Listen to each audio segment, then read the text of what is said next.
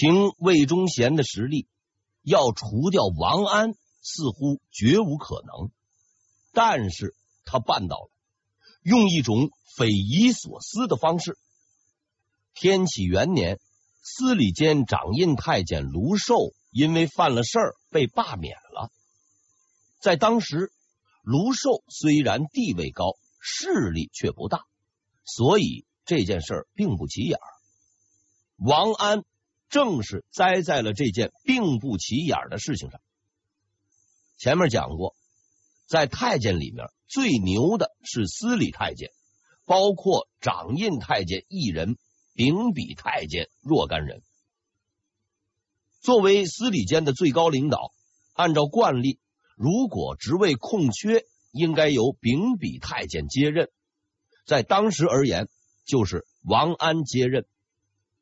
必须说明，虽然王安始终是太监的实际领导，但是他并不是掌印太监。具体原因无人知晓，可能是这位仁兄知道枪打出头鸟，所以呢死不出头，想找个人去顶缸。但是这回不同了。卢寿出事以后，最有资历的就剩下他，只能自己去干。可是魏忠贤不想让他干，因为这个位置太过重要，要让王安坐上去，自己想出头只能等下辈子了。但事实如此，生米做成了熟饭，魏忠贤无计可施。王安也是这么想的。他打点好了一切，并接受了任命。按照以往的惯例，写了一封给皇帝的上书。上书的主要意思是说：啊，我无才无能，不干了，希望皇上另找贤能之类的话。接受任命以后再写这些，似乎比较虚伪，但这也是没办法的。在我们这个有着光荣传统的地方。成功是不能得意的，得意是不能让人看见的。几天之后，他得到了皇帝的回复，同意换人。王安自幼入宫，从倒马桶干起，熬到了司礼监，一向是现实主义者，从不相信什么神话。但是这一回，他亲眼看见了神话。写这封奏书，无非是跟皇帝客气客气，皇帝也客气客气，然后该干嘛干嘛。突然来这么一杠子，实在是出人意料。但是更出人意料的是，没过多久，他就被勒令退休，彻底赶出了朝廷。而那个他亲手捧起来的朱由校，竟然毫无反应。魏忠贤确实是一个聪明绝顶的人，在苦思冥想之后，他终于找到了这个不是机会的机会。你要走，我批准，实在是再自然不过。但这个创意的先决条件是皇帝必须批准，这是很有难度的，因为皇帝大人虽说喜欢当木匠，也没有什么文化。但要他下手坑捧过他的王公公，实在是需要一个理由。魏忠贤帮助皇帝找到了这个理由：客氏、乳母、保姆，外加还可能有一腿。凭着如此关系，要他去办掉王公公，应该够了。王安失去了官职，就此退出了政治舞台，凄惨的离去。此时他才明白，几十年的宦海沉浮、尔虞我诈的权谋，扶植过两位皇帝的功勋，都抵不上一个保姆。心灰意冷的他，打算回去养老，却未能如愿，因为一个人下定了决心要斩草除根。这个人就是魏忠贤。以前曾经有个人问我。在整死岳飞的那几个人里面，谁最坏？我不加思索的回答：当然是秦桧。于是此人脸上带着欠揍的表情，微笑着对我说：“不对，是秦桧他老婆。”我想了一下，对他说：“你是对的。”我想起了当年读过的那段记载：秦桧想杀岳飞，却拿不定主意干还是不干。于是他的老婆李清照的表亲王氏告诉他：“一定要干，必须要干，不干不行。”于是他干了。魏忠贤的情况大致如此。这位仁兄虽不认朋友，倒还认领导。想来想去，对老婆客氏说：“算了吧。”然后客氏对他说了这么几句话：“移宫时对外传递消息，说李选侍挟持太子的是王安；东林党来抢人，把太子拉走的是王安。”和东林党串通，逼李选侍迁出乾清宫的还是王安，此人非杀不可。说这句话的时候，他的表情十分严肃，态度十分认真。女人比男人更凶残，信乎？魏忠贤听从了老婆的指示，他决定杀掉王安。可是这个事儿很难办。皇帝大人比魏忠贤厚道，他固然不用王安，却绝不会下旨杀他。但是在魏忠贤那里就不难办了，因为接替王安担任司礼监掌印太监的是他的心腹王体乾，而他自己是司礼监秉笔太监兼东厂提督太监。大权在握，想怎么折腾都行。反正皇帝大人每天都在那儿做木匠，也不大管事儿。很快，王安就在做苦工的时候发生了意外，夜里突然就死掉了。后来报了个自然死亡，也就结了。至此，魏忠贤通过不懈的无耻和卑劣，终于掌握了东厂的控制权，成为了最大的特务。皇帝的往来公文都要经过他的审阅才能通过，最少也是一言八鼎了。然而每次有公文送到时，他都不看，因为他不识字。在文盲这一点上，魏忠贤是认账且诚实的，但他并没有因此耽误国家大事，总是把公文带回家给他的狗头军师们研究，有用的用。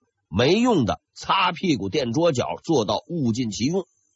入宫三十多年后，魏忠贤终于走到了人生的高峰，但还不是顶峰。战胜了魏昭，除掉了王安，搞定了皇帝，但是这还不够。要想成为这个国家的真正统治者，必须面对下一个，也是最后一个敌人——东林党。成为东厂提督太监后不久，魏忠贤经过了仔细的思考、精心准备，对东林党发动攻击。具体行动有：派人联系东林党的要人，包括刘一景、周家默、杨连等人，表示自己刚上来，许多事情还望多多关照，并多次附送礼物。此外呢，他还在公开场合。赞扬东林党的某些干将，兴奋之情溢于言表。更让人感动的是，他多次在皇帝面前进言，说东林党的赵南星是国家难得的人才，工作努力认真，值得信赖。还曾派自己的亲信上门拜访，表达敬意。除去遭遇车祸、失忆、意外中风等不可抗力因素。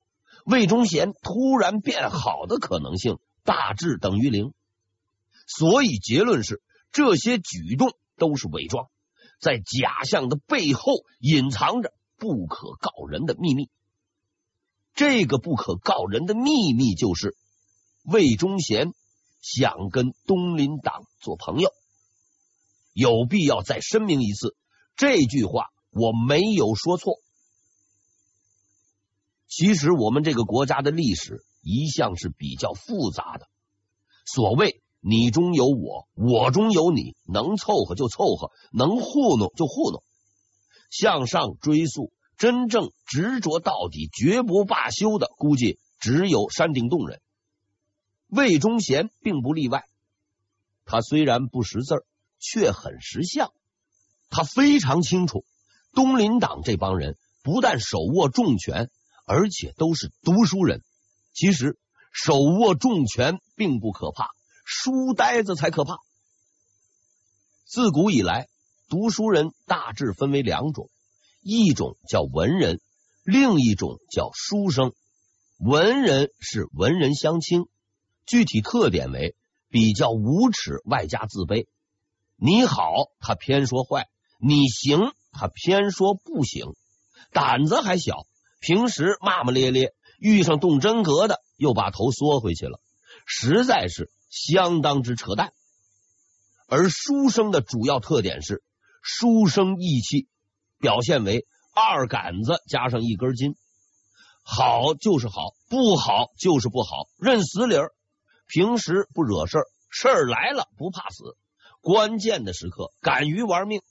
文弱书生变身钢铁战士，不用像超人那样还得找什么电话亭换换衣服，眨眼就行。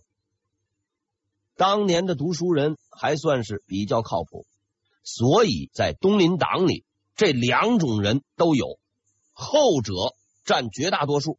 形象代言人就是杨连，咬住就不撒手，相当的头疼。这种死脑筋、敢于乱来的人，对于见机行事、欺软怕硬的无赖魏忠贤而言，实在是天然的克星。所以。魏忠贤死乞白咧的要巴结东林党，他实在是不想得罪这帮人。这世道大家都不容易，混碗饭吃嘛。我又不想当皇帝，最多也就是个成功太监。你们之前跟王安合作愉快，现在我来了，不过就是换了个人，有什么不同的呢？对于魏忠贤的善意表示。东林党的反应是这样的：上门的礼物全部退回去，上门拜访的赶走。最不给面子的是赵南星。在东林党人中，魏忠贤最喜欢赵南星，因为赵南星和他是老乡，容易上道，所以呢，他就多次拜见，还人前人后逢人便夸赵老乡啊如何如何的好。可是这位赵老乡非但不领情，拒不见面，有一回还当着很多人的面，针对魏老乡的举动说出了这么一句话：“以各努力为善。”联系前后的关系，这句话隐含的意思是各自干好各自的事儿就行了，别动歪心思，没事儿少烦我。魏忠贤就不明白了，王安你们都能合作，为什么不肯跟我合作呢？其实东林党之所以不肯和魏忠贤合作，不是因为魏忠贤是文盲，不是因为他是无赖，只是因为他不是王安。没有办法，书生都是认死理儿的，虽然从本质和生理结构上讲。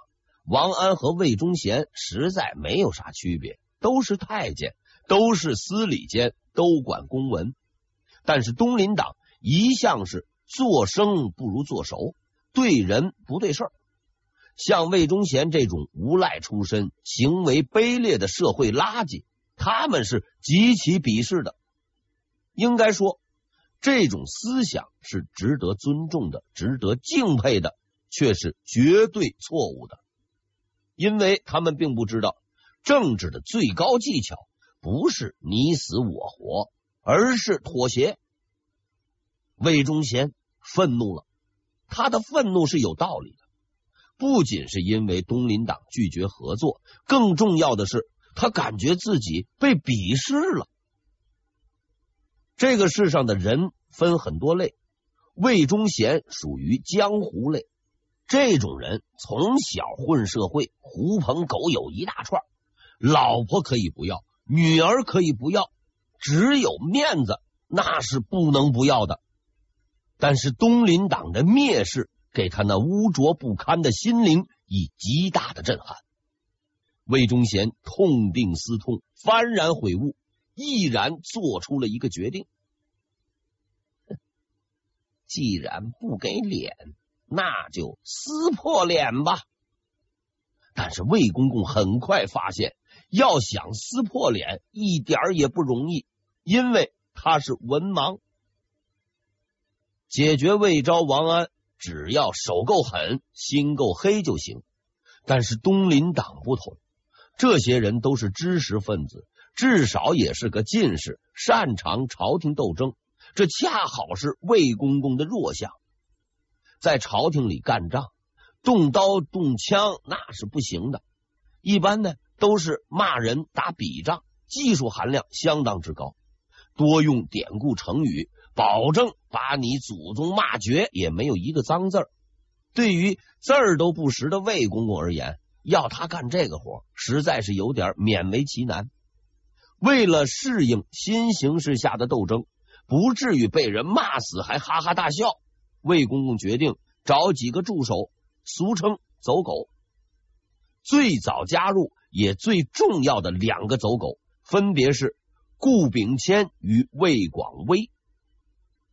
顾秉谦，万历二十三年（一五九五年）的进士，坏人。此人翰林出身，学识过人，无耻也过人，无耻到魏忠贤没找他，他就自己上门去了。当时他的职务是礼部尚书，都七十一了，按说呢，干几年就该退休了。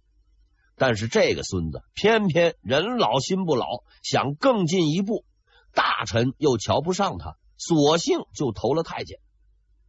改变门庭倒也无所谓。这个人最无耻的地方在于，他干过这么一件事。有一次，为了升官。顾炳谦先生不顾自己七十高龄，带着儿子登门拜访魏忠贤，说了这么一段话：“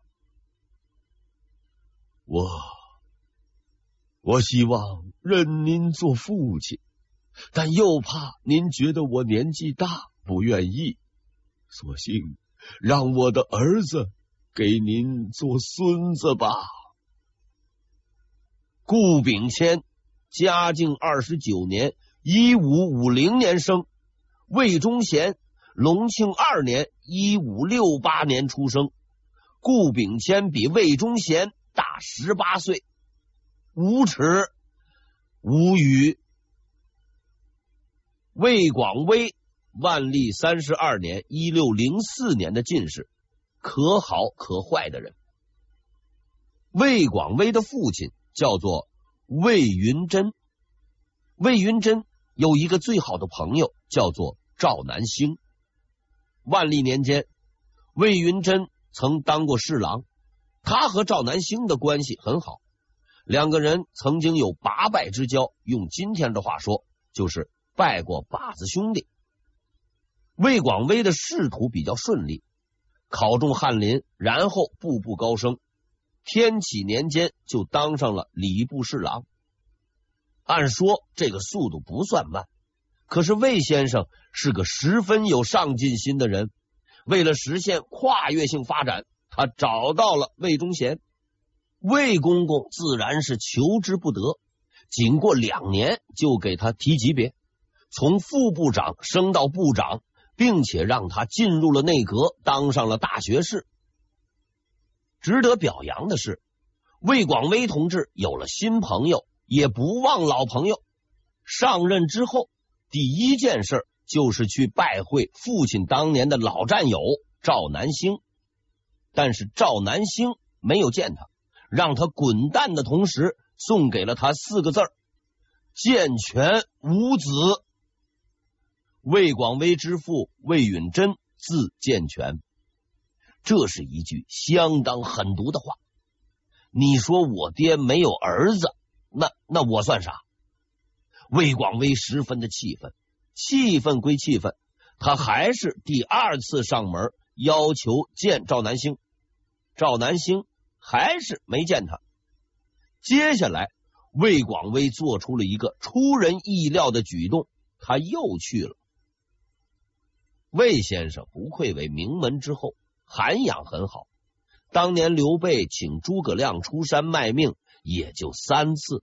魏广威不要赵大人卖命，吃顿饭聊聊天就好。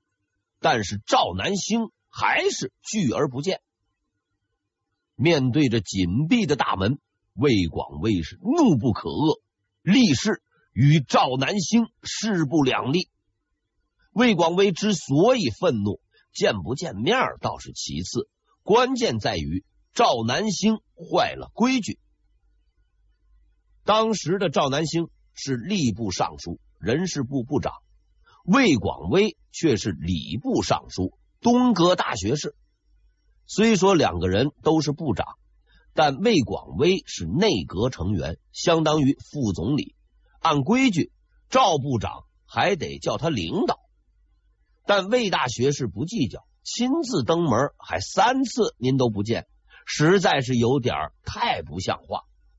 就这样，这个可好可坏的人，在赵南星的无私帮助下，变成了一个彻底的坏人。除了这两个人，魏忠贤的党羽还有很多，比如冯全、施凤来、崔成秀、徐显纯等等。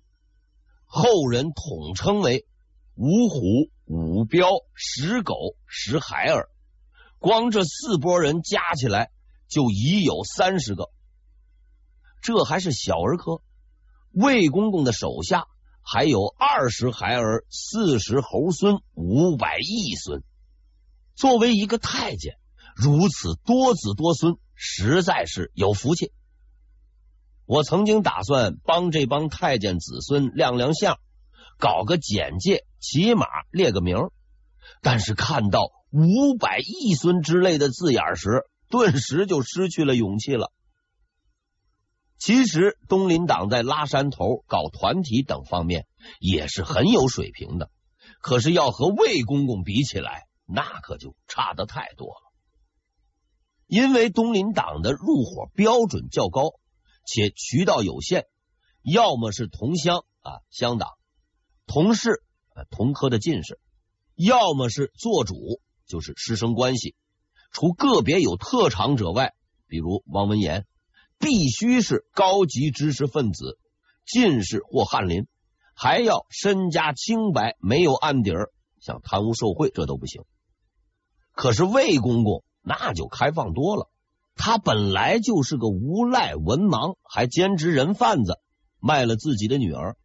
要找个比他素质还低的人，那是比较难的。